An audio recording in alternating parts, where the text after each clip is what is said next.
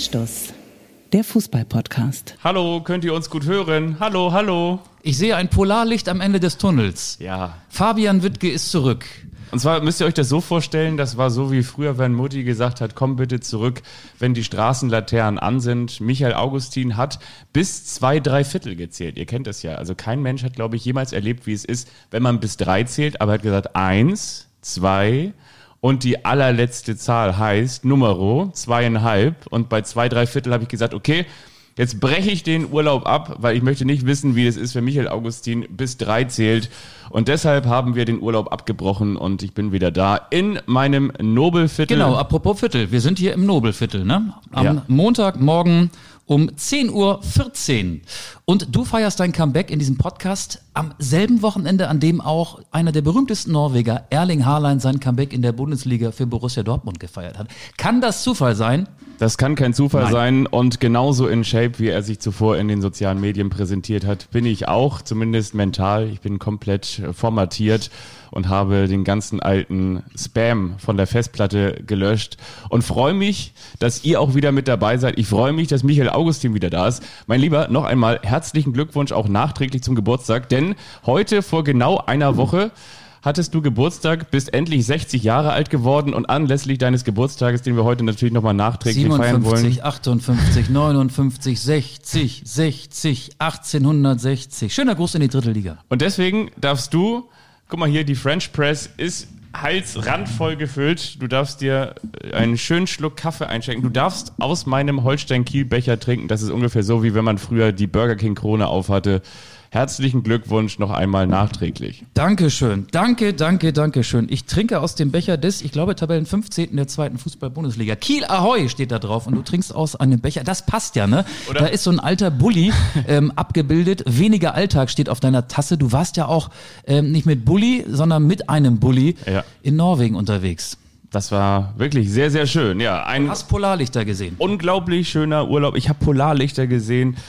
Ich habe Elche gesehen, ich habe Zwölche gesehen und 13. auch. Und ich war auf den Lofoten und ich habe vor allen Dingen auch, man muss ja wirklich sagen, also wenn du nach Norwegen fährst, Norwegen ist ja nicht nur ein unfassbar schönes Land mit den schönsten Küstenstraßen der Welt, wenn du da zwischen Stavanger, Bergen, Geirangerfjord und den Lofoten, Trondheim, Bodø, Glimt und wie sie alle heißen, fährst, dann hast du eigentlich die ganze Zeit die Konstellation aus Wasser, See, also Fjord, steilen Berghängen und das Ganze mit diesem Indian Summer Feeling, also diese gold, gelb, braun, dunkelrot Töne, die sich so verfärben, bisschen grün noch dazwischen, tolle, pure Natur, wie gesagt, ganz viele tolle Flora und Fauna, möchte ich einfach mal sagen, schöne Tiere und all das lädt nicht unbedingt dazu ein, um wiederzukommen, aber... Die heutige Folge wird präsentiert vom norwegischen Tourismusverband.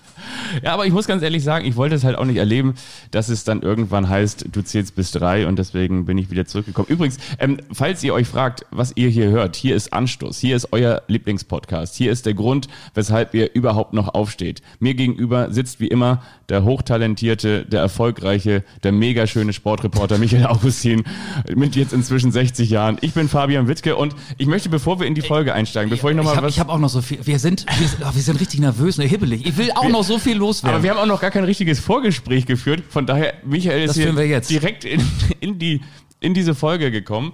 Das Band lief schon und habe ich gesagt, nimm schnell Platz. Das ist so wie wenn man früher in so alten amerikanischen Filmen, wenn die Straßenbahn schon fuhr, so ist er dann einfach aufgesprungen und mitgefahren. Aber sie fuhr halt schon. Ja bitte, dann fang du erstmal an.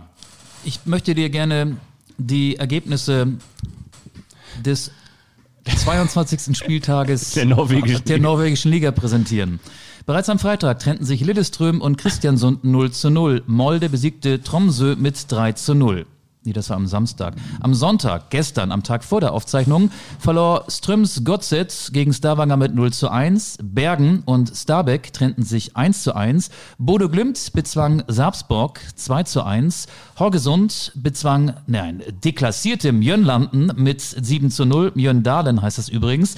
Sandefjord und Odds trennten sich 0:0 und Trondheim, Rosenborg, Trondheim und Vålerenga Oslo spielten 2:2. Kurzer Blick auf die Tabelle. Bodø Glimt führt mit 47 Punkten, gefolgt von Molde, 44 Zähler, dritter Kristiansund, 39 Punkte. Extra für dich.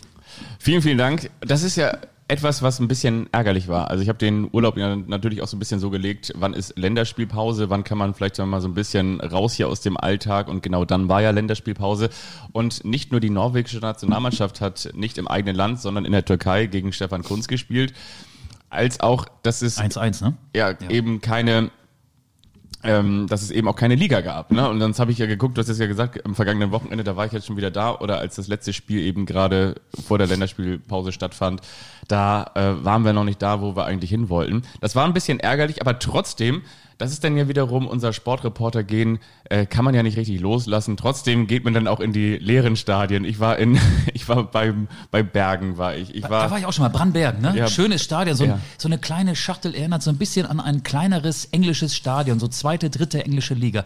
Da habe ich mal ein UEFA-Cup-Spiel zwischen Brandbergen und dem HSV gesehen.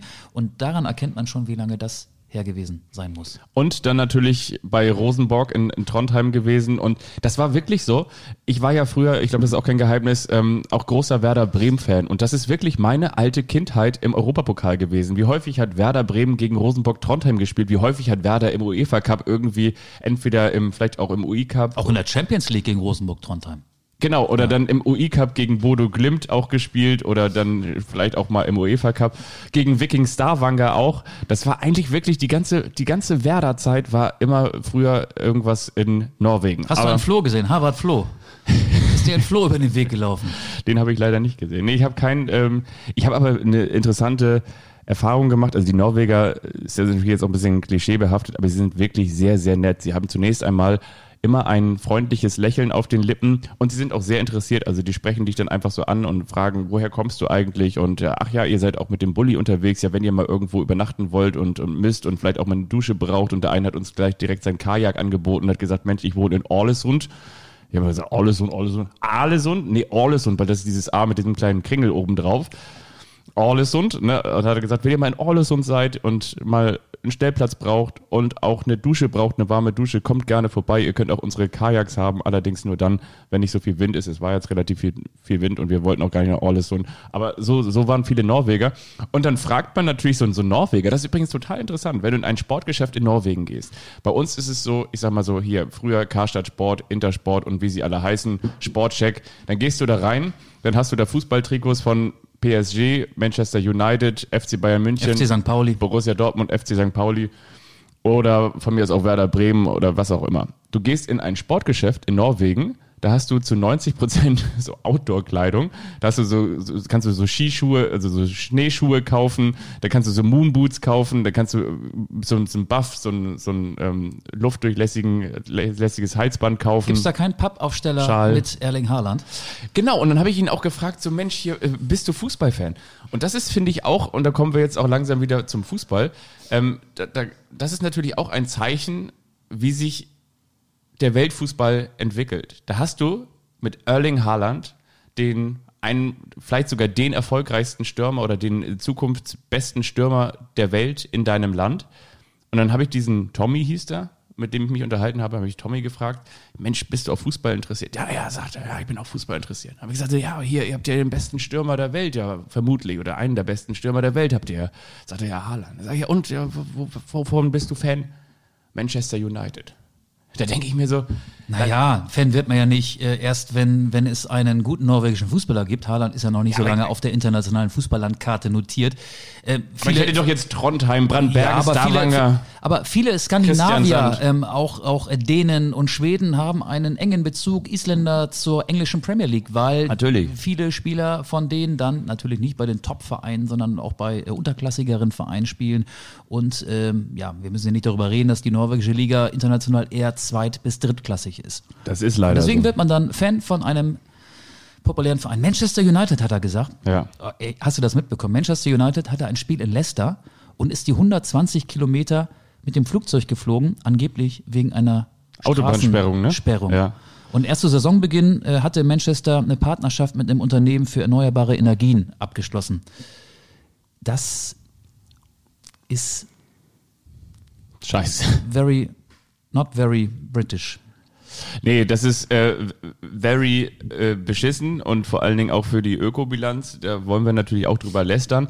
Wo du gerade nachhaltige Energie sagst, ne? Also Norwegen, das ist total interessant. Also wenn ihr euch irgendwie fragt, Mensch, wo ist denn mein VW i3, mein ID4, in Norwegen. Wo ist denn mein e-tron, wo ist denn mein Tesla eigentlich, den ich bestellt habe seit Jahren, warum kommt er nicht an, wo ist mein Mercedes EQ400? Die stehen alle in Norwegen. Die stehen alle in Norwegen, weil in Norwegen ist es so, ich habe das nochmal nachgeschlagen, also in Norwegen ist es so, da hat man vor ein paar Jahren gesagt, so wir möchten unsere Straßen nachhaltiger machen und weil wir die Straßen nachhaltiger machen wollen, müssen wir natürlich mit Subventions, weißt du, Wolle E-Auto kaufen, sozusagen, den Menschen auch entgegenkommen. Und das hat dazu geführt, das Ziel ist es, bis 2025 den Verkauf von Verbrennern auf 0 runterzufahren. Und du hast im Vergleich zu Verbrennermotoren im Jahr momentan durch Ersparnisse, Steuervergünstigungen, Treibstoff, der eben dann nicht getankt werden muss, von 7.000 Euro. Und inzwischen ist es so, dass die Anzahl der neu angemeldeten Wagen in Norwegen bei 54% liegt, also die mit E-Motoren und mit Hybriden, also zur Hälfte E, zur Hälfte Verbrennermotor, bei inzwischen 75%. Und das siehst du auf den Straßen. Du hörst nichts. Wir sind auf dem Rückweg auch in Oslo gewesen. Du hast nur so ein leichtes Pfeifen, ein leichtes Surren. Du hörst die Vögel zwitschern. Ja. Du hörst endlich wieder Vögeln in Norwegen. Nein, du hörst die Vögel zwitschern, du hörst die Elche. Ja. Also das ist wirklich toll, muss ich ganz ehrlich sagen. Und zwei Sachen noch, dann können wir auch wirklich wieder über Fußball sprechen. Dann werfen wir den Blick auf den 23. Spieltag der norwegischen Liga und du gibst die Einschätzung ab, wer da gegen wen welche Chancen hat. Norwegen ist natürlich auch ein sehr, sehr reiches Land. Das hat natürlich mit Erdgas- und Ölvorkommen zu tun. Aber es ist eben auch so, dass es viel umgesetzt wird, gerade eben was die Nachhaltigkeit angeht, beziehungsweise was die Moderne angeht. Damit will ich sagen, bei uns ist ja auch immer ein großes Thema E-Ladesäulen. Du hast bei uns knapp 50 E-Ladesäulen auf 100.000 Einwohner. In Norwegen sind es 350. Dabei hast du nur 5.400.000 irgendwie Einwohner in Norwegen. Und das ist das eine. Das andere ist, ich habe gestern, nachdem man natürlich dann wiederkommt... Da hast wahrscheinlich auch mehr Platz, um diese Säulen zu platzieren. Das kommt noch dazu, aber an jedem Holzhaus steht dann auch noch so eine E-Ladesäule dran. Und ich habe gestern das ist ein ganz klassisches Beispiel, ich habe natürlich nach so einer Megatour dann erstmal meinen Wagen erstmal wieder sauber gemacht, ausgesaugt, dann musste der natürlich in die Waschstraße und überall in jeder Ritze findet man noch irgendwie alten Lakritz und Salzstangen. Lachsbrötchen, was da alles lag, einen halben Elch da noch rausgeholt aus der Ritze. Und dann fährst du auf einen Parkplatz in Deutschland, um deinen Wagen wieder herzurichten. So, und dann musst du natürlich dann, um den auszusaugen, hier einen Coin reinschmeißen, da einen Euro reinschmeißen. In Norwegen kannst du alles in jeder Ecke, du hast überall stabiles Internet, in jeder Ecke kannst du mit Kreditkarte bezahlen, in jedem kleinen Kiosk kannst du mit Kreditkarte bezahlen. Alle Norweger legen da nur ihr Handy rauf oder ziehen da ihre Kreditkarte, ihre EC-Karte, piep, piep, piep, piep, piep, alles ist super schnell, alles ist super smart. Und bei uns ist es so, du gehst dann in die Tanke rein, du hast irgendwie vielleicht hast du noch irgendwie gerade irgendwie einen 5-Euro-Schein in der Tasche, dann fragst du den Tankstellenbetreiber, der da arbeitet, können Sie mir das ganz kurz wechseln? Nee, wir sind ja hier kein Wechselunternehmen, dann musst du da irgendwie, keine Ahnung was, einen Snickers kaufen für 1 Euro, damit du überhaupt Wechselgeld bekommst. Dann steckst du das da rein, das ist ein Getüdel hier, ohne Witz. Weißt du was? Ich wandere aus. Dann geh doch zurück nach Hause, ja, wenn dir das hier nicht gefällt. Ich habe hier keinen Bock mehr auf den Scheiß, wirklich. Eine Frage habe ich doch noch. Ja? Der aktuelle Lachsbrötchenpreis, ich bin ja großer Fischfeinschmecker. Teuer. Teuer wusste ich, dachte ich, aber es ist teuer? Lachsbrötchen habe ich tatsächlich nicht gegessen, aber ich kann dir sagen, du gehst in ein Café und bezahlst für eine Zimtschnecke und 2 Kaffee gerne mal über 20 Euro. Aber du hast mir bestimmt, wir haben ja auch noch nachher unsere erfolgreiche Überraschungsrubrik, der eine überrascht den anderen, du hast mir bestimmt so ein Lachsbrötchen mitgebracht. Ich habe ein Lachsbrötchen mitgebracht. Ah, da freut mich. Auf den Lofoten isst man ganz viel Kabel. Aber komm, jetzt sind wir schon fast eine Viertelstunde. Alle fragen sich, was soll dieser Scheiß eigentlich? Wollten wir ja 25 Minuten warm-up machen, weil ja die FIFA die Halbzeitpause auf 25 Minuten ausdehnen will. Endlich. Übrigens, gestern Topspiel in der Fußball-Bundesliga. Ja. Und an dieser Stelle merkt ihr auch bei Minute 15, dass es ein Fußball-Podcast ist. Bayer Leverkusen verliert gegen den FC Bayern München 1:5. 0:5 stand es, glaube ich, nach 34 Minuten. Auf der anderen Seite muss man natürlich sagen, herzlichen Glückwunsch Bayer Leverkusen, ihr habt die zweite Halbzeit mit 1:0 gewonnen. Siehst du, genau. Und ich war so enttäuscht, ich habe mich auf das Spiel gefreut. Ich habe gestern gearbeitet, hatte relativ früh Feierabend. Die Kinder waren nicht im Haus. Wo waren die eigentlich?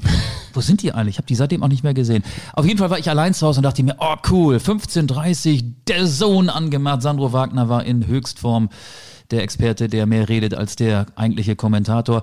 Und die Bayern waren auch in Höchstform. Und das hat mich dazu veranlasst, erstmal die zweite Halbzeit gar nicht mehr zu gucken. Ich war persönlich enttäuscht von Bayer Leverkusen, von der Überlegenheit des FC Bayern, die mich nicht überrascht hat, weil so eine hohe Niederlage haben ja alle schon mal gegen die Bayern kassiert. Nicht nur Werder, Wolfsburg, der HSV, der VfL Bochum, sondern auch mittlerweile Borussia Dortmund und die Großen der Liga Bayer Leverkusen. So, ich habe die Halbzeitpause genutzt und die komplette zweite Halbzeit, um ein Konzeptpapier zu entwickeln, das ich demnächst der DFL zukommen lassen möchte. Ich möchte es gerne hier vortragen, das Konzeptpapier, und ich wäre auch bereit, an der einen oder anderen Stelle mit dir darüber zu diskutieren.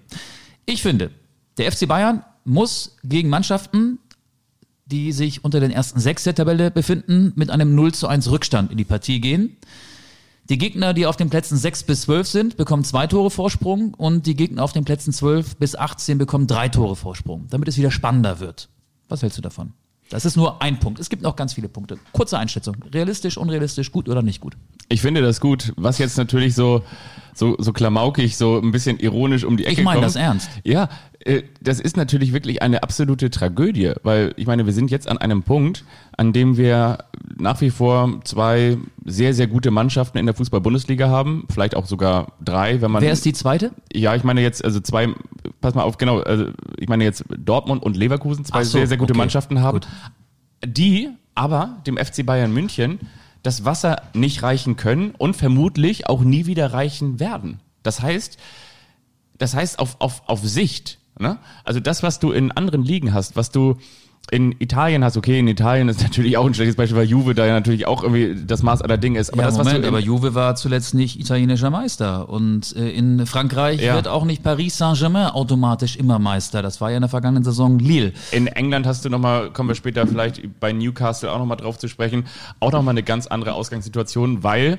ein anderer... Die Neureichen aus Newcastle, die haben das auch dementsprechend zelebriert, ne? Wir sind reicher als Manchester City, haben die Fans gesungen, und finden das noch gut, dass sie jetzt schmutziges Geld kriegen. Aber gut, das ist nur ein Nebenstrang. Du warst noch nicht fertig. Nee, ich wollte nur sagen, da hast du einen Wettbewerb, oder weiß nicht, von mir aus auch in Norwegen hast du auch einen Wettbewerb. Aber eben in der Fußball-Bundesliga hast du keinen Wettbewerb, auf jeden Fall nicht dann, wenn es drauf ankommt. Ich meine, wenn die Bayern dann mal so ein Spiel verlieren, weil Kevin Trapp das Spiel seines Lebens macht, oder weil das passiert 3-4 Mal pro Saison. Genau, maximal. Die Bayern mit dem Kopf irgendwie gerade woanders sind und vielleicht ein bisschen sagen, okay, komm, das wird schon alles laufen, weil sie eben auch wissen, wenn wir dieses Spiel jetzt einmal verlieren, dann gewinnen wir halt das nächste mit 5:1 bei Bayer Leverkusen, bei der Mannschaft, die zu dem Zeitpunkt Tabellenzweiter war. So, und das war ja nur Punkt 1 meines Konzeptpapiers. Punkt 2: Es muss demnächst Punkte für gewonnene Halbzeiten geben. Ja. Demzufolge hätte Bayer Leverkusen mit dem 1:0-Sieg im zweiten Durchgang einen Punkt geholt. Bayern München darf aus dem Ausland nur noch Spieler holen, die mindestens 30 sind und eine schwere Verletzung, ich sag mal ein Kreuzbandriss oder ein Achillessehnenriss, in ihrer Krankenakte stehen haben. Boateng zum Beispiel, Kevin Prinz. Sie dürfen aus Deutschland nur Spieler von Greuther Fürth holen oder von Zweitligisten verpflichten. Vielleicht auch vom HSV. Aber der HSV ist ja ein Zweitligist. So, das wäre eine Forderung, die ich auf jeden Fall habe. Robert Lewandowski darf maximal eine Halbzeit spielen. Ist auch schon ein bisschen älter. Obwohl das ja auch reicht.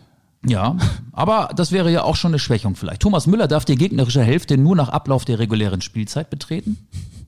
Für den Trikottausch. Wie findest du das? Finde ich gut. Und Auswärtstore gegen Bayern zählen doppelt. Ja. Also wenn die jetzt gestern in München gespielt hätten, dann hätte Bayer Leverkusen 2 Tore geschossen. Und außerdem, das ist ja so eine alte Bolzplatzregel, für den Gegner zählt 3 Ecken ein Elfer. Finde ich auch gut, ja. Ich finde, so könnte man die Bundesliga wieder spannend machen, und zwar nur so. Ansonsten könnte ich hier sagen, wer Deutscher Meister 2022, 23, 24, 25, 26, jetzt müsste ich mich immer weiter vom Mikrofon entfernen und weiterzählen. 27, 28, 29, 30 wird ja der FC Bayern, und das wird immer langweiliger. Ja. Es wird immer langweiliger. Es führt dazu, ich bin wirklich ein großer Fußballfan. Ich bin nicht nur Sportreporter, sondern ich mag diesen Sport. Aber ich habe auf 5:0 nach 45 Minuten und auf eine zweite Halbzeit, die so egal ist, keinen Bock mehr. Ich habe wirklich nicht mit der 6. Ich habe, glaube ich, in der 57. hat Leverkusen das 1:5 gemacht, habe ich ausgeschaltet, weil da war ich dann mit meinem Konzeptpapier auch fertig und dann habe ich das Altpapier weggebracht. Genau so war mein Fußballnachmittag gestern, auf den ich mich so gefreut hatte. Ich hatte mich persönlich sehr auf den FC Augsburg zu Hause gegen Arminia Bielefeld gefreut, aber dieses 1:1 der besseren Sorte hat mich dann am Ende auch nicht erfüllt. Aber, wie sagt man so schön an dieser Stelle, Spaß beiseite. Es ist ja wirklich so, worum soll es noch gehen in der Fußball-Bundesliga? Das war kein Spaß. Nein, ich meine aber, genau. Ich meine das ernst mit diesem Konzeptpapier. Bei mir war es aber Spaß. Die Frage ist ja wirklich, worauf läuft es hinaus? Weil wenn du am Ende geht es immer um den Erfolg. Und ich weiß auch, dass viele Fans in der Fußball-Bundesliga sich das Leben bzw. das Fan-Dasein einfach so ein bisschen schönreden, indem sie sagen so, ach komm, ich bin jetzt Mönchengladbach-Fan, wir haben auch ganz andere Zeiten, die Zeiten Lucien Favre hinter uns gebracht, wo wir nicht nur gegen den Abstieg gespielt haben, wo wir irgendwie graues Mittelmaß waren. Für uns ist es toll, mal wieder Europapokal zu spielen. Oder die Köln-Fans sagen auch, ey, wir sind irgendwie immer so ein klassischer Abstiegskandidat, beziehungsweise mussten auch ganz häufig absteigen. Jetzt haben wir vielleicht mal wieder die Möglichkeit, in irgendeinem internationalen Format zu spielen. Das ist doch auch nicht toll. Oder das der sagst erste du nach einem 0:5 in Hoffenheim. Aber ich glaube, du willst auf den erfrischenden Fußball, den Steffen Baumgart spielen lässt, hinaus. Nein, oder ich meine eben der erste FC Union Berlin, wo die Fans jetzt natürlich auch sagen, ey, cool, wir dürfen jetzt Conference League spielen.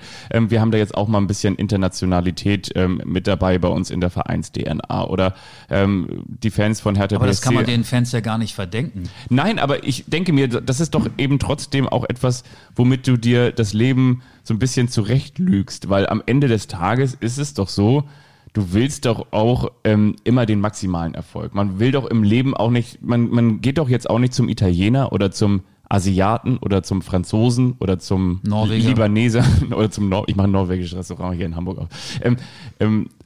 Und sagst dann irgendwie, guck mal hier bei Google, 5 Sterne, ich gehe jetzt mal in das, was 3,5 Sterne hat. Also nicht jetzt Michelin-Sterne, sondern was die Bewertung angeht. Sondern du möchtest doch irgendwie, wenn du mal essen gehst, dann auch dahin gehen, was dir vielleicht am besten empfohlen wurde. Natürlich muss man sich das auch irgendwie alles leisten können. Aber trotzdem denke ich mir so, du gehst doch nicht irgendwo hin und sagst so, ich möchte jetzt irgendwie das, was ein bisschen besser als Mittelmaß ist. Aber das ist ja so die globale Sicht auf die Bundesliga. Ich glaube, jeder Fan von Union Berlin, der freut sich, dass Union Wolfsburg geschlagen hat, dass Union, wie du schon gesagt hast, an der Conference League teilnimmt, im Europapokal vertreten ist. Die Gladbacher hätten sich gefreut, wenn sich die Borussia für die Europa League oder meinetwegen auch für die Conference League, bestenfalls für die Champions League qualifiziert hätte. Die Fans des FC St. Pauli freuen sich, dass die Mannschaft Tabellenführer in der 2. Liga ist. Die Fans des HSV sind traurig, weil der HSV nur Tabellenachter ist. Jeder hat ja so seine eigene Sichtweise auf seinen Verein. Fans des FC Bayern freuen sich vielleicht auch gar nicht so sehr darüber, dass die Bayern 5:1 gegen Leverkusen gewonnen haben und dass es keine gleichwertige Konkurrenz in der Bundesliga gibt. Aber viele, die halt nur auf ihren Verein blicken, denen ist das, glaube ich, egal, dass es in der 1. Liga langweilig ist. Ich kenne viele Leute in meinem Umfeld und ich gehöre mittlerweile auch dazu, die sich mehr für die 2. Liga interessieren, weil das Schicksal von Schalke, von Werder Bremen, das Schicksal des HSV dann auch irgendwie überregional interessant ist, weil die 2. Liga spannend ist, weil mit Nürnberg, Hannover, Dresden, Rostock weitere Traditionsvereine in der 2. Liga vertreten sind, weil es in der 1. Liga Spiele gibt wie Augsburg gegen Bielefeld oder Greuther Fürth gegen den VfL Bochum, die in der 2. Liga an keinem Spieltag herausstechen würden, wenn es sie da gäbe. Haben wir auch schon in den vergangenen Folgen vor deinem 5-monatigen Norwegen-Urlaub häufig thematisiert. Ich glaube, dass viele Fans gar nicht so empfinden. Ich habe ja ein Interesse daran, das ist so meine sportjournalistische Sicht auf die Dinge, dass es ein bisschen spannender wird an der Tabellenspitze und deswegen lasse ich der DFL noch heute das Konzeptpapier zukommen und werde wahrscheinlich morgen eine Antwort erhalten, damit es übermorgen umgesetzt werden kann.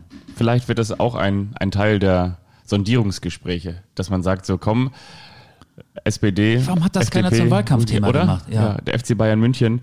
Ich könnte mir auf der anderen Seite vorstellen, wenn man jetzt aus deutscher Talentsicht, ich denk mal jetzt so, ich versuche mich mal in den Kopf von Florian Wirtz reinzudenken.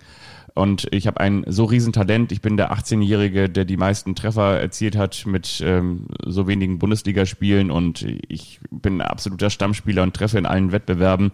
Und Uli Hoeneß würde bei mir auf der Matte... Nee, auf jeden Fall... Hasan Salihamidzic würde bei mir auf der Matte stehen. Ja, ich würde mich wirklich fragen, ist das für mich das Interessante, dass ich dann jetzt sage, ich werde wie Schweinsteiger, Müller, Lahm und wie sie alle heißen, werde jetzt mal mit dem FC Bayern München 9-mal deutscher Meister und bin in der Champions League dann auch immer irgendwo zwischen, ich sag mal jetzt zwischen Viertelfinale und, oder zwischen Achtelfinale und Halbfinale irgendwie oder vielleicht auch zwischen Achtelfinale und Finale irgendwo immer dabei. Die Antwort ist ja. Ja, nein, ja, oder, unbedingt. Also als, oder ob ich mir halt überlege, ich gehe den Havertz oder den Werner Weg und sage, ich gehe jetzt dann doch nochmal in die Premier League oder ich gehe nach Spanien oder ich gehe woanders hin, wo der Reiz vielleicht dann doch noch ein bisschen größer ist. Also weil ich meine, ist das wirklich so reizvoll? Ja, als Fußballer willst du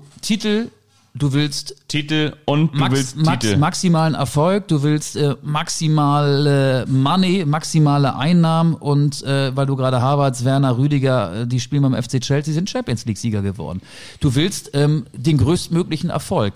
Und wenn du ein Angebot aus München vom FC Bayern bekommst und ich weiß nicht, ob Florian Wirtz eins hat, aber Karim Adeyemi, der ja noch bei RB Salzburg unter Vertrag steht, hat auf jeden Fall eins. Seine Berater sollen sich ja jetzt auch vor einigen Tagen mit den Bayern-Bossen getroffen haben.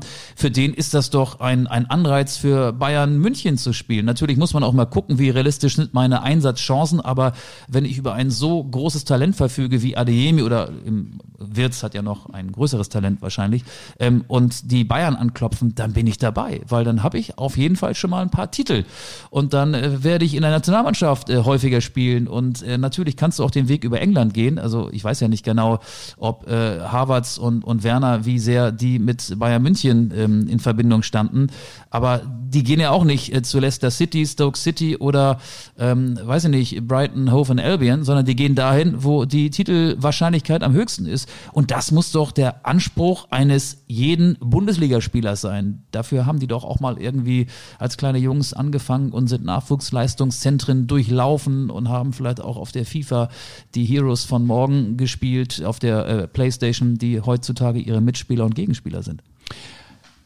Ist richtig. Mein Punkt war nur der, gar nicht mal, dass du natürlich immer daran interessiert bist, Titel zu sammeln und dass du so viel Geld wie möglich möchtest, ist ja völlig klar. Ich frage mich nur, ob auf lange Sicht der FC Bayern München auch darunter leiden wird, dass nämlich Spieler wie Wirtz sich gegen den FC Bayern entscheiden, weil dieses tägliche Graubrot, nämlich die Fußball-Bundesliga, immer trockener und immer härter wird, also im Sinne von härter, dass du da reinbeißt und denkst, so jetzt haue ich mir irgendwie hier meine Milchzähne raus, muss man ja im Florian Wirtz-Fall noch sagen. Oder ob du eben sagst, der Alltag in der Premier League, ich meine, da hast du ja nicht nur irgendwie dann so ein Wochengehalt von 450.000 Euro wie Kai Havertz, sondern du hast dann auch noch die Möglichkeit, mit so einem schönen Airbus die 160 Kilometer zu fliegen.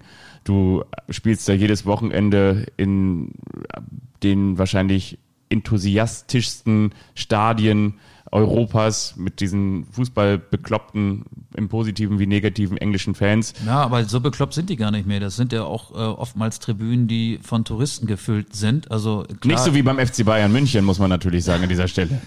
Der FC Bayern ist ja immer noch gut genug, um in der Champions League weit zu kommen und Jahr für Jahr ein ernsthafter Titelkandidat zu sein. Also ich glaube, das hängt dann auch echt so ein bisschen von den individuellen Interessen eines jeden Einzelnen ab. Ich kenne jetzt nicht das Kinderzimmer von Florian Wirtz, wahrscheinlich lebt er auch noch da. Er ist ja auch erst seit einiger Zeit ein Erwachsener. Übrigens, aber Jamal Musiala hat ja gesagt, dass er noch immer von seiner Mutter zum Training gefahren wird. Ne? Ja, wenn er keinen Führerschein hat, ist das ja vielleicht auch gar nicht so verkehrt. In öffentlichen Verkehrsmitteln ist es ja auch schwierig. Da muss man sich ja erstmal einen Überblick verschaffen. Ist ja auch nicht so einfach dann. Marco Reus sagt an dieser Stelle, ich verstehe die Frage nicht. Nein, aber was ich sagen wollte, also keine Ahnung, wenn Florian Wirtz, der kommt ja vom 1. FC Köln, wahrscheinlich war der FC mal sein Lieblingsverein, aber kann ja auch sein, dass der ein Bayern-Poster von Roy Mackay in seinem Kinderzimmer hatte und immer beim FC Bayern spielen wollte, dann ist das sicherlich ein Anreiz für ihn. Vielleicht war er aber auch schon vor Jahren Premier League-Fan und war in David Beckham, in den jungen Beckham bei Manchester United verliebt und will dann mal irgendwann für diesen Verein auflaufen. Ich weiß es nicht, aber ich weiß, dass die Liga nur spannend werden kann, wenn die DFL das umsetzt, was ich hier gerade der großen Anstoß-Community schon mal exklusiv vorab bekannt gegeben habe. Wollen wir damit vielleicht auch wirklich nochmal über die neue große Geldspritze, über die Impfung, die sich mittlerweile alle englischen Vereine, die was werden wollen, unterziehen lassen müssen. Newcastle United. Ja, gerne. Wollen wir darüber sprechen. Unbedingt. Es gibt dieses Mega-Konsortium und vielleicht auch schon die Idee für den Folgentitel, wenn das Luftschloss ein Newcastle ist oder wenn die Magpies das größte Stück vom Kuchen abbekommen. Das ist beides gut, da bin ich sehr angetan. Das hast du schön formuliert. Oder? Also ich meine, es gibt dieses Konsortium, also man muss ja mal sagen, jetzt gibst du diese großen Überschriften, Newcastle ist der neueste, reichste Verein der Welt. Die Frage ist natürlich, es gibt ja ein finanzielles Volumen.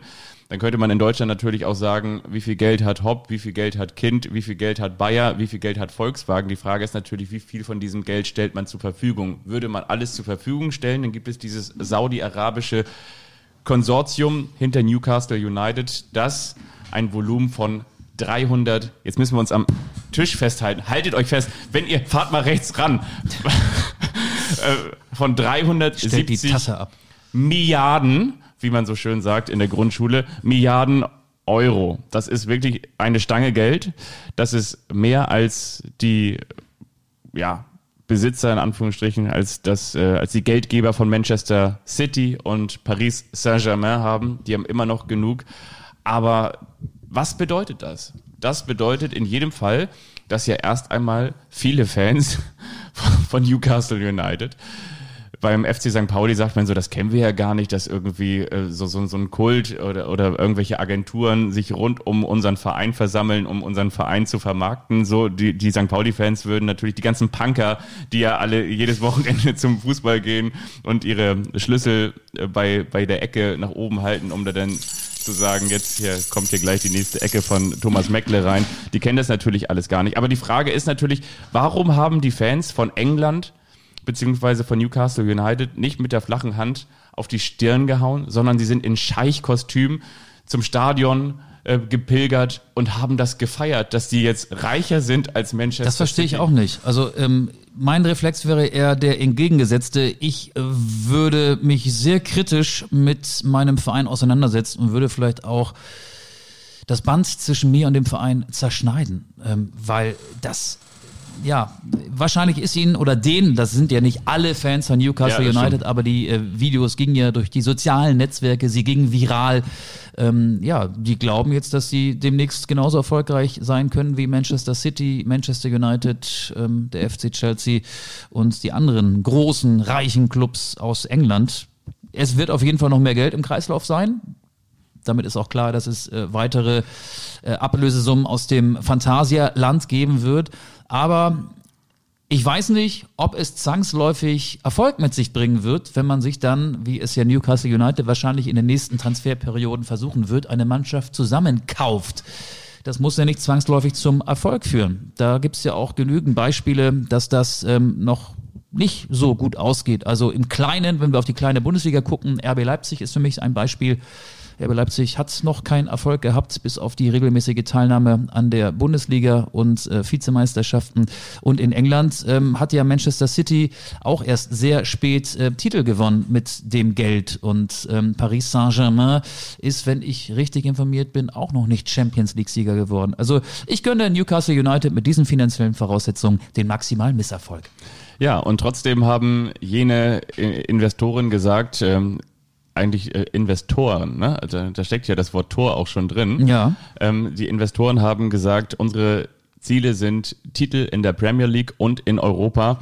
Und damit wird wahrscheinlich nicht die Conference League und auch nicht der FA Cup gemeint sein, sondern eben die Meisterschaft und die Champions League. Und das wiederum wird einfach zur Folge haben, dass das wie so ein großer Staudamm ist. Der Staudamm, der wird jetzt einfach nicht nur einmal kurz angehackt und läuft dann durch, sondern der wird komplett niedergerissen und es wird ein riesengroßer, nicht nur Geldfluss, sondern es wird eine Geldflutwelle entstehen. Und das wiederum, und da hast du gerade eben ja auch etwas ganz Richtiges gesagt, worum geht es für die Fußballer? Du möchtest die maximalen Titelchancen haben, du möchtest das maximale Geld verdienen. Das heißt, es ist gut für Berater, gut für Fußballprofis, die natürlich in diesem Segment spielen, Spieler, die schon zur absoluten internationalen Klasse gehören. Für die ist das lohnenswert. Also ich glaube nicht, dass Newcastle United jetzt eine Nachwuchsakademie, die es auf der Insel bisher noch nicht gibt, baut, sondern ich glaube, die wollen dann schon an die großen Namen ran und damit sich den größtmöglichen Erfolg erkaufen. Kann ich mir vorstellen. Heißt doch eigentlich im Umkehrschluss möglicherweise die Spieler, die zum FC Barcelona gegangen wären noch vor 5 Jahren, die gehen jetzt zu Newcastle United. Ja, bei Barcelona gibt es ja ein großes Finanzloch. Während wir sprechen, ist da schon so viel Geld durchgesickert, das Minus, die Zahl hinter dem Minus wird immer größer beim FC Barcelona. Aber das ist ja auch ein schönes Minus Beispiel. Raiola. Das ist auch echt schön, ne? Also Barcelona ist ja auch ein Beleg dafür, wie ein Verein über seine Verhältnisse leben kann und was das für Folgen haben kann. Ach ja. Das ist so ein bisschen Kim.com, oder? Also Barcelona ist Kim.com, man lebt so über den Verhältnissen und irgendwann stellst du fest, das, was du dir zu Hause alles eingerichtet hast, das Regal, die teure Küche, der super Wohnzimmertisch aus Echtholz, nicht so wie ich, also Eiche rustikal, das kannst du dir irgendwann alles gar nicht mehr leisten und dann kommt da jemand und macht den Kuckuck drauf, nimmt dir den Messi weg, hast nicht mehr die Möglichkeit mehr alles zu horten und dann musst du gucken, wo gibt's frisches Geld und das gibt es mutmaßlich bei Newcastle United. Mein Tipp wäre eigentlich so, Mourinho wäre so der perfekte Trainer dafür, oder? Der so ein bisschen auch so, wenn du sagst, so wir brauchen jemanden. Vor 10 Jahren hätte ich dir zugestimmt, aber im Jahr 2021. Nagelsmann. Weiß ich nicht. Nagelsmann ist das neue Gesicht. Kloppo macht's. Jetzt erst recht. Florian Kohlfeld. Ich weiß es nicht. Ich kann ja nicht mal sagen, wer aktuell Trainer von Newcastle United ist. Da bin ich nicht gut genug informiert gerade. Da habe ich eine Wissenslücke. Da war die Folge so gut, ne? Und jetzt reißt du das mit dieser Wissenslücke. Ja, aber ich bin wenigstens ehrlich. Ja, ich stehe zu meinen Schwächen. Apropos Schwächen, damit würde ich den Bogen in die 2. Liga schlagen. Das ist jetzt ein krasser Wechsel. Es gibt nicht nur Vorteile an der Fanrückkehr, finde ich. Der Stadionsound hat sich ja zum Positiven verändert. Es waren ja zum Teil 40 und noch mehr 1000 Zuschauer in den Stadien. Beim HSV am Samstagabend gegen Fortuna Düsseldorf waren knapp 40.000 Zuschauer im Volksparkstadion. Und wo viele Menschen sind natürlich auch viele Idioten. Und bei dem Spiel waren tatsächlich einige Idioten. Ne? Hast du das mitbekommen, dass Khaled Naray, der ehemalige Hamburger, der ja bis zur vergangenen Saison noch für den HSV spielte, da nicht mehr gewollt wurde in Hamburg und dann zu Fortuna Düsseldorf zum Gegner von Samstag wechselte, der wurde mit Bierbechern beschmissen und rassistisch beleidigt. Und er hat bei Instagram etwas gepostet, dass dieses unsägliche Verhalten einiger Idioten im Stadion ja erst bekannt gemacht hat. Er schrieb auch vielen Dank an alle HSV-Fans, die mich gestern warm willkommen geheißen haben, aber allen Fans, in Anführungsstrichen, die mich während des Spiels rassistisch beleidigt und mit Bier beworfen haben, wünsche ich vom Herzen eine gute Besserung. Das ist ein starkes Statement. Auch bei Twitter habe ich teilweise HSV-Fans, die im Umfeld dieser Rassisten saßen, wahrgenommen, die ihr völliges Unverständnis da zum Ausdruck gebracht haben und auch versucht haben, die da diese rassistische Stimmung verbreitet haben, in die Schranken zu weisen und denen wurde dann Gewalt angedroht. Also ich finde, das kann man gar nicht kommentieren. Aus meiner Sicht kann es da nur eine Meinung geben. Schlimm. Zivilcourage im Stadion ist schön, wenn es möglich ist, aber das sagt sich so leicht hier an deinem Wohnzimmertisch, wenn man, von sagen wir mal 5, 6, 7, 8 Idioten einer großen Gruppe umringt ist, die sich so verhalten, da muss man ja auch sehr mutig sein, um sich aufzulehnen, ansonsten kann es natürlich passieren, dass man auch mal sich eine fängt, so, ne, weißt du, was ich meine? Total, ja, genau. Du hast es ganz richtig gesagt. Aber sowas zu melden ist schon mal sehr, sehr gut. Und du kannst die Leute wenn du sie fotografierst, die können ja lokalisiert werden, wenn das Sitzplatzzuschauer gewesen sind. Du kannst die Leute ja ausfindig machen. Das ist ja das Gute. Und ich glaube, der HSV hat sich da auch schon relativ schnell geäußert und möchte auch erstmal, sein Volksparkstadion dementsprechend säubern. Ich glaube, da werden entsprechende Schritte schon eingeleitet. Ich finde, es gibt 2 Dinge, die mir dabei so sofort einfallen. Das eine ist, dass man natürlich so müde wird, dass man es nicht mehr hören kann. Und auf der anderen Seite ist es total richtig, nicht müde zu werden. Denn eben nicht müde zu werden, gegen solch Rassismus oder gegen solch rassistische Äußerungen aufzustehen. Das ist total wichtig. Und die haben ja auch ihren eigenen Spieler Bakary Jatta auch zum Teil beleidigt. Es ist ja auch völlig egal, ob es der eigene Spieler ist oder der gegnerische Spieler. Es ist per se ein Unding und es ist in keiner Form akzeptabel, so etwas zu tun. Fällt einem gar nichts zu ein. Genau, ist total richtig der Ansatz. Und wie gesagt, was ich sagen wollte, ist total wichtig, glaube ich auch, dass man nimmer müde wird, obwohl man gleichzeitig, wenn man so etwas hört, dann doch irgendwie, ich erwische mich zumindest dabei, dass ich mir denke so, ach Leute, ey, das ist doch jetzt wirklich nicht wahr und das kann doch nicht wahr sein und irgendwelche Affenrufe und so und das, was ist da, oder keine Ahnung was, das N-Wort und was es da möglicherweise alles gegeben hat, da denke ich mir einfach so, das ist doch, das kann doch wirklich nicht wahr sein. Ich meine, wir sind so viele Schritte weiter.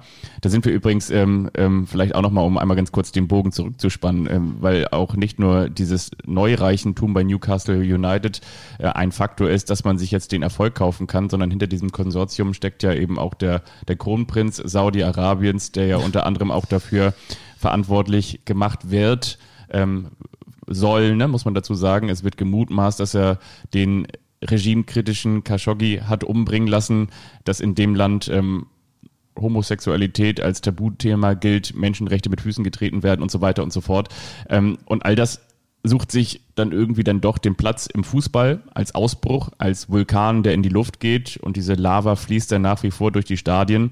Und das ist irgendwie ja nach wie vor etwas, was nicht zu tolerieren gilt und wo es auch gut ist, dass die Leute immer wieder aufstehen. Auf der anderen Seite, wie ich schon gesagt habe, ist es irgendwie so, dass man denkt so, oh, deshalb kann ich ja die Newcastle-Fans noch weniger verstehen. Ja. Sie feiern frisches Geld ab, das eigentlich schmutziges Geld ist. An diesem Geld haftet Blut. Ja. So, und ich weiß nicht, ich finde es komisch. Wir waren in der zweiten Liga. Es gibt aber auch gute Nachrichten. Es gibt gute Nachrichten aus Hamburg. Wenn man nämlich durch Hamburg fährt, dann kommt man kaum mehr voran. Die Gehwege sind blockiert, wie zum Beispiel auf der Reeperbahn, weil die vielen, vielen, vielen Fans, die vielen, vielen Arbeiterinnen und Arbeiter der Marketingagenturen es kaum erwarten können, sich einen Totenkopfpulli und einen Totenkopfschal des Tabellenführers der zweiten Fußball-Bundesliga zu kaufen. So gesehen auf der Reeperbahn. Ich habe es gestern auch getwittert. Sonntag, Hamburg, St. Pauli, Schlange vor dem Fanshop des Tabellenführers. Der FC St. Pauli ist wieder wer und vor allen Dingen hat er innerhalb von wenigen Minuten sich die Tabellenführung nochmal so richtig wieder ausbauen können mit dem Auswärtssieg bei Heidenheim. Ja, bei einem Herzlichen Gegner, Glückwunsch, lieber Michael. Bei einem Gegner, der ja eher als schwierig zu bespielen galt in den vergangenen Zweitliga-Jahren, in den zurückliegenden Jahren. Und selbst da gewinnt St. Pauli nach einer furchtbaren ersten Halbzeit relativ deutlich mit 4 geschossenen Toren im zweiten Durchgang. Ich finde, jetzt mal klar, die Sympathien, die ich für St. Pauli habe, sind vielleicht sogar bekannt hier bei den Podcast-Hörerinnen und Hörern. Aber ich finde, mal ganz objektiv betrachtet, nenn mir eine Mannschaft, die in der zweiten Liga gerade besseren, erfrischenderen Fußball spielt als der FC St. Pauli. Das ist, finde ich, zu 100% verdient, dass St. Pauli oben steht. Und was auffällt, viele Spieler, die einige gar nicht auf dem Radar hatten, haben sich so gut entwickelt. Jakov Medic beispielsweise, Innenverteidiger, hat in der vergangenen Saison beim SVW in Wiesbaden in der dritten Liga gespielt. Der ist so stabil. Der gewinnt vor dem 16er fast jeden Zweikampf, jedes Luftduell. Der ist für mich der stabilste Innenverteidiger. Afes Aremu, der aus der zweiten norwegischen Liga kommt, wie du sicherlich weißt, ja, hat nach großen Startschwierigkeiten in seiner ersten Saison, das war die vergangene, eine so fantastische Entwicklung genommen. Der ist so gut im zentralen defensiven Mittelfeld. Paccarada, einer der besten Linksverteidiger. Kofi Kire und Burgstaller, es funktionieren super. Ich könnte noch ein paar andere Namen aufzählen. Da sind auch wirklich viele richtige Entscheidungen getroffen worden und die wirklich beste Entscheidung der vergangenen Jahre ist, nach einer schlechten Hinrunde 2020/21 nicht nervös zu werden, nur ein Sieg nach 15 Spieltagen und Timo Schulz, den Erfolgstrainer, zu entlassen. Nein, der Verein hat Ruhe bewahrt, wurde dafür in der Rückrunde belohnt, obwohl Salazar und Mamouche, die guten Leihspieler, jetzt dann auch nur eine Saison oder im Falle von Mamouche nur eine halbe bei St. Pauli spielten. Die sind nicht mehr dabei. Obwohl die weg sind, läuft es richtig gut. Es darf sich nur keiner von den gerade genannten lange verletzen. Ansonsten bin ich da sehr optimistisch, dass sich das Tabellenbild auch vielleicht noch ein paar Wochen so jetzt, wie komme ich aus dem Satz wieder raus, dass die Tabelle sich auch weiter so anfühlen wird und so aussehen wird. Das könnte ich mir vorstellen, dass das noch ein bisschen so bleibt. So. Du bist ja kein Freund davon, von Prognosen und steilen Thesen, aber dafür ist ja so ein Podcast eigentlich auch da. Steigt der FC St. Pauli auf? Ja. Ja? Ja. Und wer kommt dahinter noch? Werder? Nein. Schalke? Boah, jetzt fragst du mich was. HSV? Nein. Nein, natürlich nicht. Nein, Quatsch. Nein, glaube ich wirklich nicht. Der HSV ist inzwischen eine Zweitligamannschaft. Eine mittelmäßige oder eine Mannschaft aus dem gehobenen Zweitliga-Mittelmaß. So wie Nürnberg. Ich finde Tim Walters Art, Fußball zu spielen, dominant, aggressiv, die finde ich ja schon auch gut. Aber es gibt halt nur diesen Weg. Und wenn es nicht funktioniert und selbst in Überzahl nicht funktioniert, 60 Minuten plus X mit einem Mann mehr am Samstag gegen Fortuna Düsseldorf, da muss man vielleicht auch einen zweiten Plan anwenden. Und ich weiß nicht, ob Walter den hat. Und der HSV hat wirklich aus meiner Sicht wenige Spieler, die den Unterschied ausmachen. Robert Glatzel trifft zuverlässig, aber ansonsten hat der HSV, Sonny Kittel hat hier und da auch mal herausragende Momente. Moritz Heyer spielt eine gute Saison. Kam jetzt von der Bank auch nur. Ja. Also der HSV hat eine relativ normale Zweitligamannschaft. Ja. Und Werder Bremen hat gar nichts. Hat eine Mischmasch-Mannschaft mit vielen Spielern, die vielleicht gar nicht das Zeug haben, in der zweiten Liga zu spielen und Spielern, die in der zweiten Liga bestens aufgehoben sind. Marvin Duksch beispielsweise. Werder Bremen macht, glaube ich, das durch, was der HSV in seinem ersten Jahr auch durchgemacht hat, nur auf einem noch schlechteren Niveau. Und bei Schalke, ja, kann sein, dass Schalke aufsteigt, weiß ich. Aber Schalke ist von diesen drei großen, HSV, Werder und eben S04, die stabilste Mannschaft. Aber ist ja auch egal, wer hinter St. Pauli aufsteigt eigentlich. Ich bin auf dem Rückweg aus Norwegen in Richtung Hamburg, in Richtung Nobelviertel von Larvik nach Hirtshals. Das ist Südnorwegen, Norddänemark, mit dem Schiff gefahren. Und das hat so gestürmt und das hat so gewindet. Und das war ein wirklich großes Schiff, weil das Auto musste ja auch unten rauf und da waren ganz viele Trailer und so weiter und so fort. Und das hat gewackelt und das hat gewackelt. Und ich war 3,5 Stunden auf diesem Schiff unterwegs. Und als ich wieder auf dem Festland war, hat sich das immer noch so angefühlt, als würde es schaukeln, als würde es von links nach rechts gehen. Und so ist es, und jetzt schlage ich den Weg wieder in Richtung Werder Bremen, so ist es für die Bremer. Die sind zwar in der zweiten Liga, aber es schaukelt noch immer, weil sie dieses Abstiegs-Bermuda-Dreieck noch gar nicht richtig verdaut haben. Diesen Abstiegsstrudel, den man da, wo es dann eben auch zum Schiffbruch kam. Weil sie auch sehr spät erst eine Mannschaft zusammen hatten und die ja auch nicht auf jeder Position optimal besetzt ist in der zweiten Liga. Aber der FC St. Pauli steigt auf. Übrigens, du hast gesagt, welche Mannschaft spielt noch besseren Fußball, wo ich auch wirklich nach wie vor unfassbar beeindruckt bin. Regensburg. Obgleich ihrer schlechten Ausgangssituation. Paderborn. Ich bin ein riesengroßer Fan von Darmstadt 98 unter Thorsten Lieberknecht. Ich finde, was Thorsten Lieberknecht da aus dieser Mannschaft rausholt, man darf auch nicht vergessen, die haben mit Rapp, mit Mai, mit Dursun richtige Leistungsträger verloren.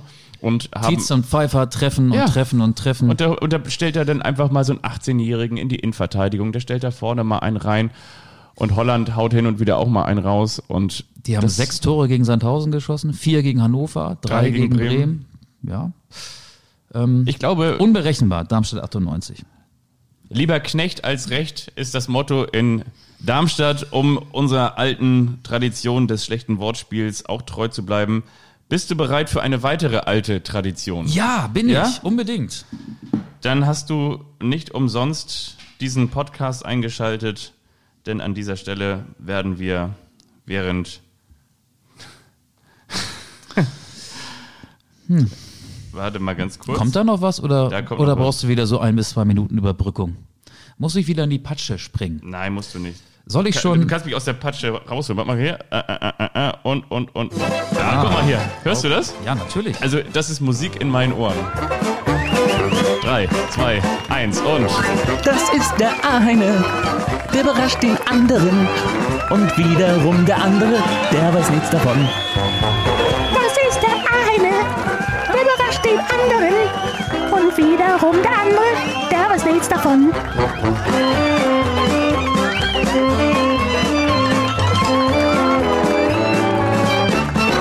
Der eine überrascht den anderen. Wie ich das vermisst habe. Michael, lass mich anfangen. Ja, du hattest letzte Woche Geburtstag und anlässlich dieser wirklich schönen Nachricht, dass du endlich 60 geworden bist, haben wir natürlich auch auf unserem Instagram-Kanal unsere vielen, vielen, vielen Fans da draußen gefragt, was wünschen Sie Michael Augustin zum Geburtstag? Und da zum Beispiel... Siezen wir unsere Fans? Nee, wir duzen sie. Achso, verstehe. Wünschen Sie. Ja, ja. Was wünschen Sie dir? Plural, genau. Zum Geburtstag unserem kleinen Frechdachs habe ich gefragt und ich habe mir die Auswertung mitgebracht. Mike zum Beispiel schreibt, grün-weiße Liebe. Man kann in seinem Profil erkennen, dass er Werder-Fan ist. Ich? Oder aus... Nee, nicht du, achso, sondern Mike. Ja, okay. Dann aus Mönchengladbach und Umgebung. Nur das allerbeste, Aufstieg des FC St. Pauli, schöne Live-Spiele als Reporter. Das ist doch nett. Oder wir haben hier zum Beispiel immer gesunde Stimmbänder und dass er so fit bleibt, St. Pauli im Europapokal zu bewundern. Dann haben wir das hier noch nie passieren. Natürlich den Aufstieg für den FC St. Pauli. Oder wir haben, kannst du noch was vertragen? Ja, ich finde das gut. Ich habe eine Gänsehaut.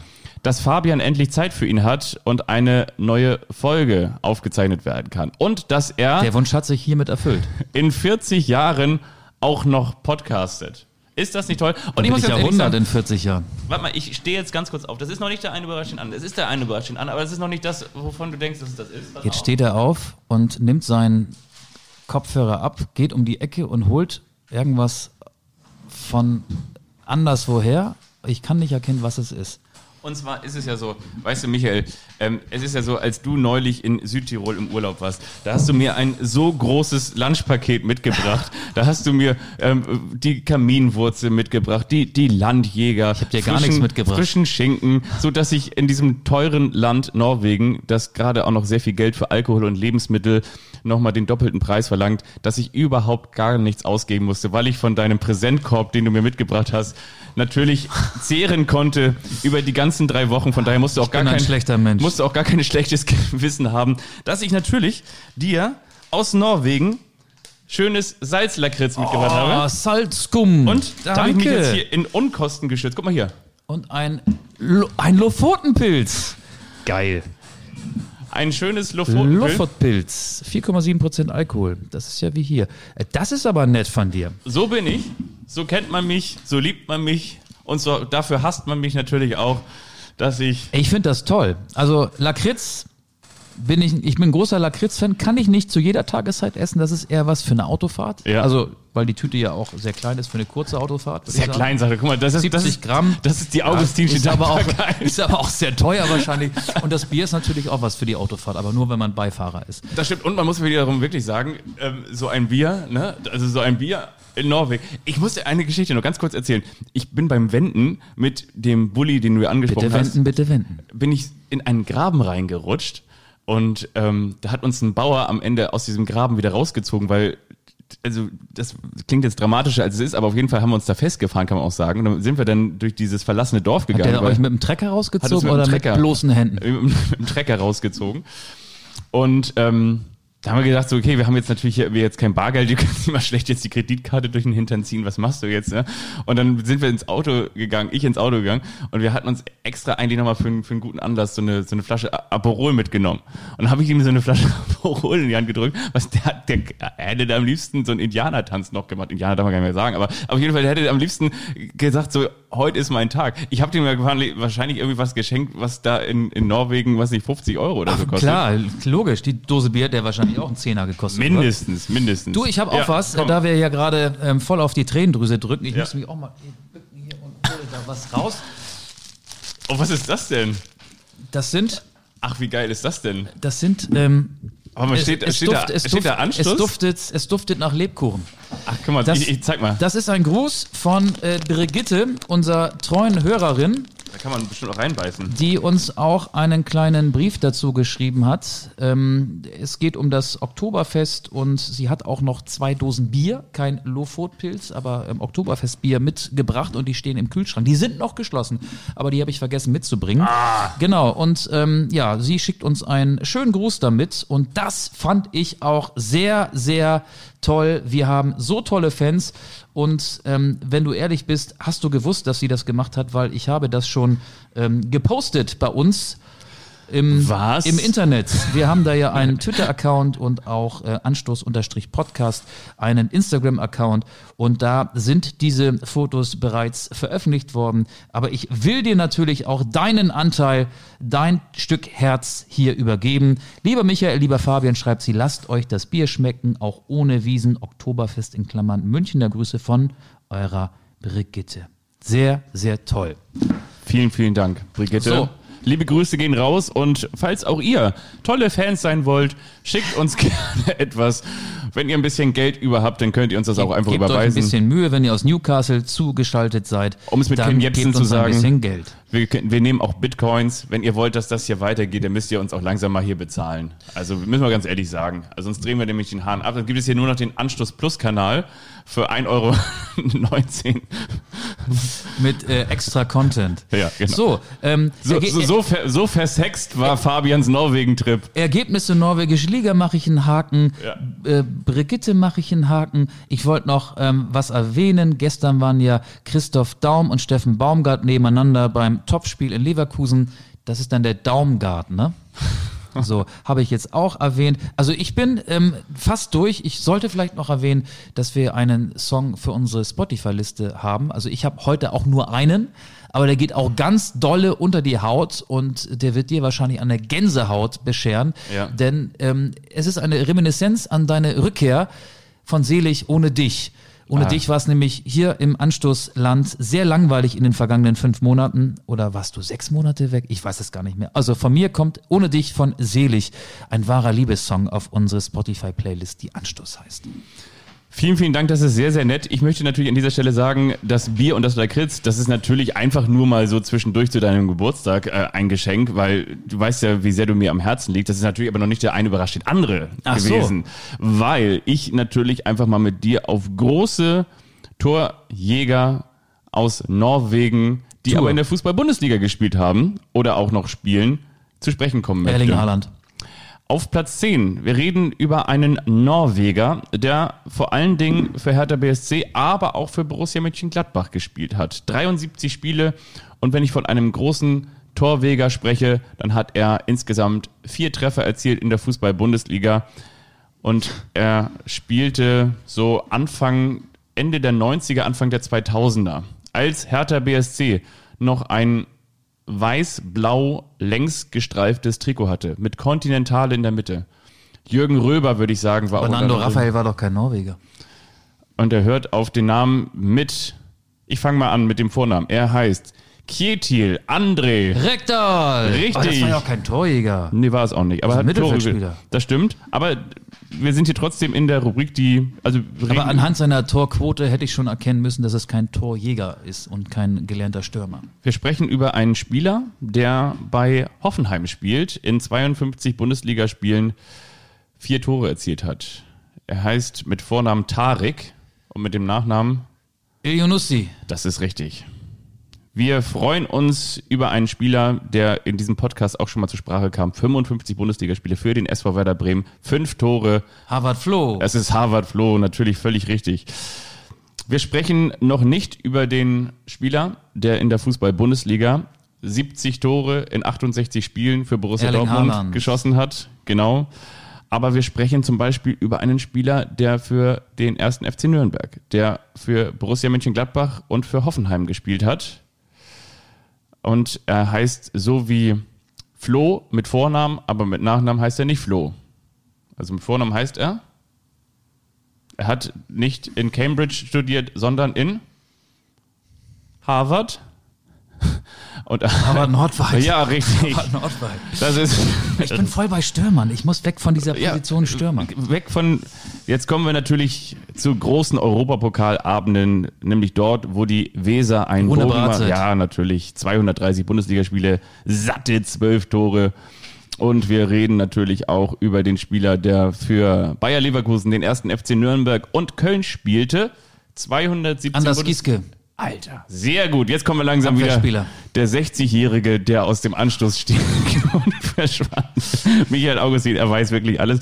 Wir reden über einen Mann, der in einem ganz wichtigen Spiel für Eintracht Frankfurt ein ganz wichtiges Tor schoss. Jan Åge Fjørtoft. Welches Tor meine ich?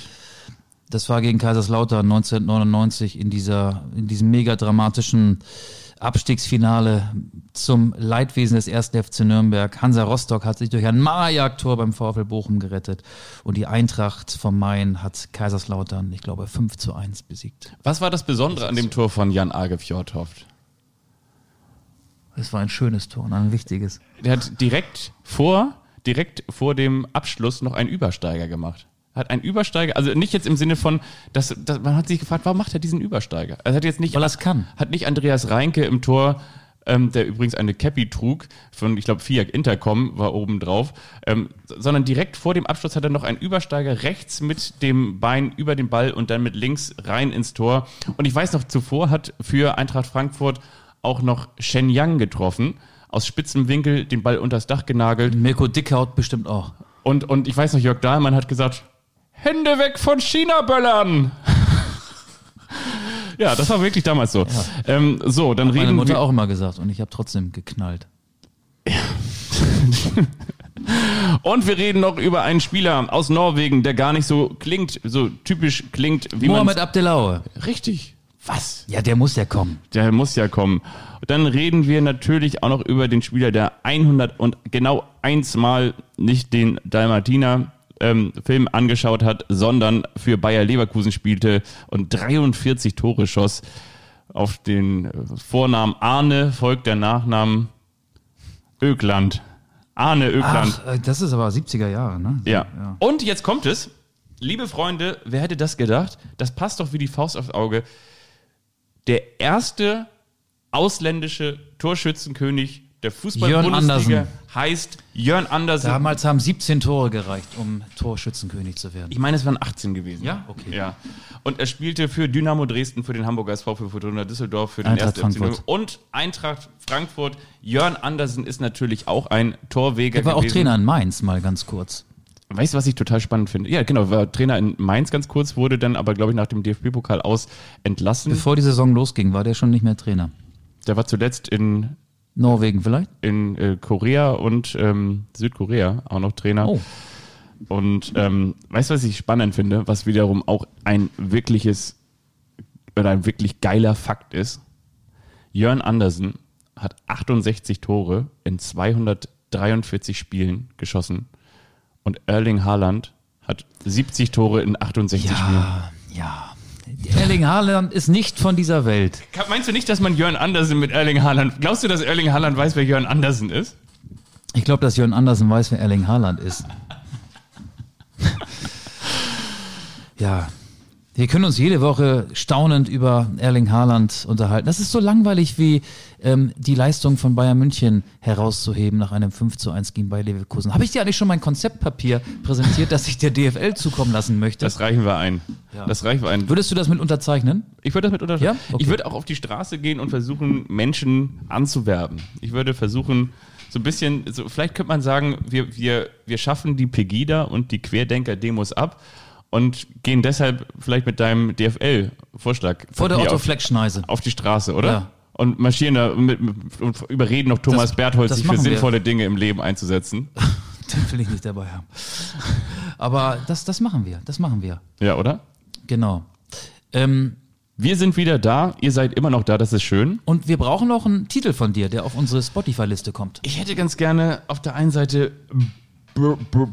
Burning Bridges von Sigrid aus Oslo. Wie jetzt? Heißt die wirklich so? Die heißt nicht Sigrid aus Oslo, aber die kommt aus Oslo, die heißt Sigrid und der Song heißt Burning Bridges und ich wünsche mir von Jules Ahoy Robinson Crusoe, weil wenn einer in den vergangenen 5 Jahren mit seinem Bulli durch Norwegen Sonn gecruised ist, dann bin es nicht ich. Und damit grüße ich euch ganz lieb. Mich freut es übrigens sehr, dass ihr alle wieder da seid.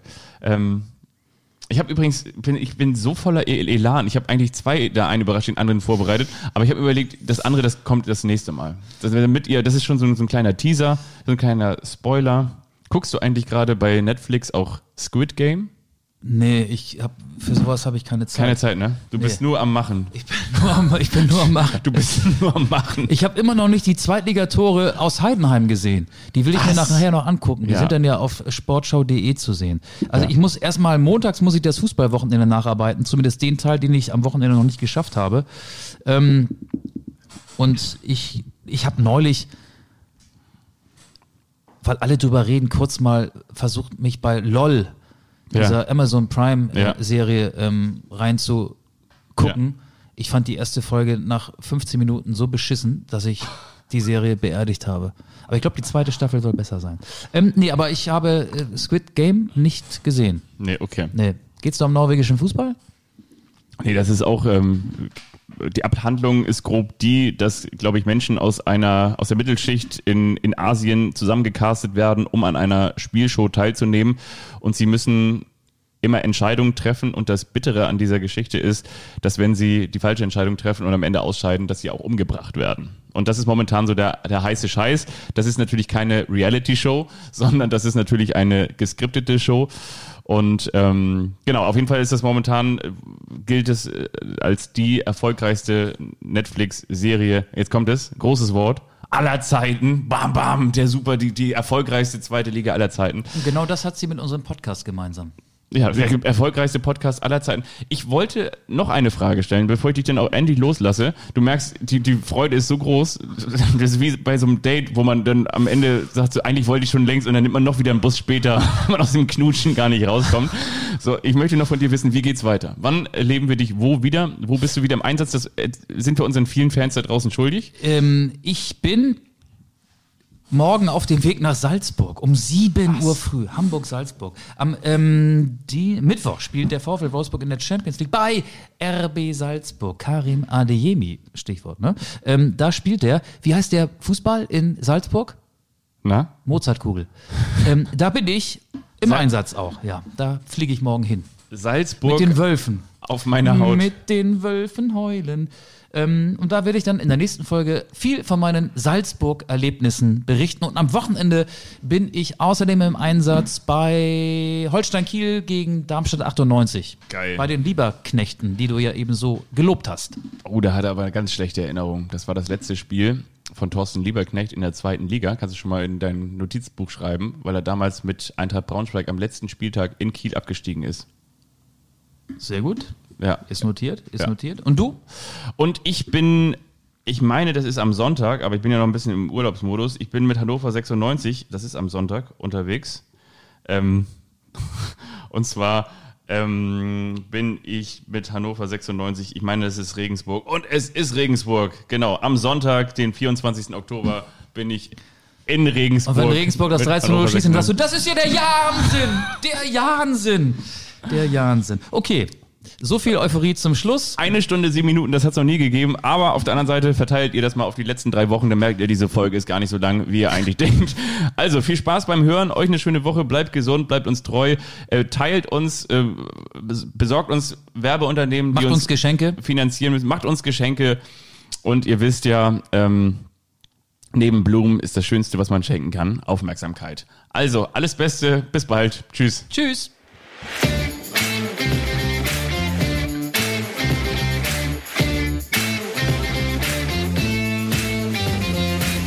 Anstoß, der Fußball-Podcast.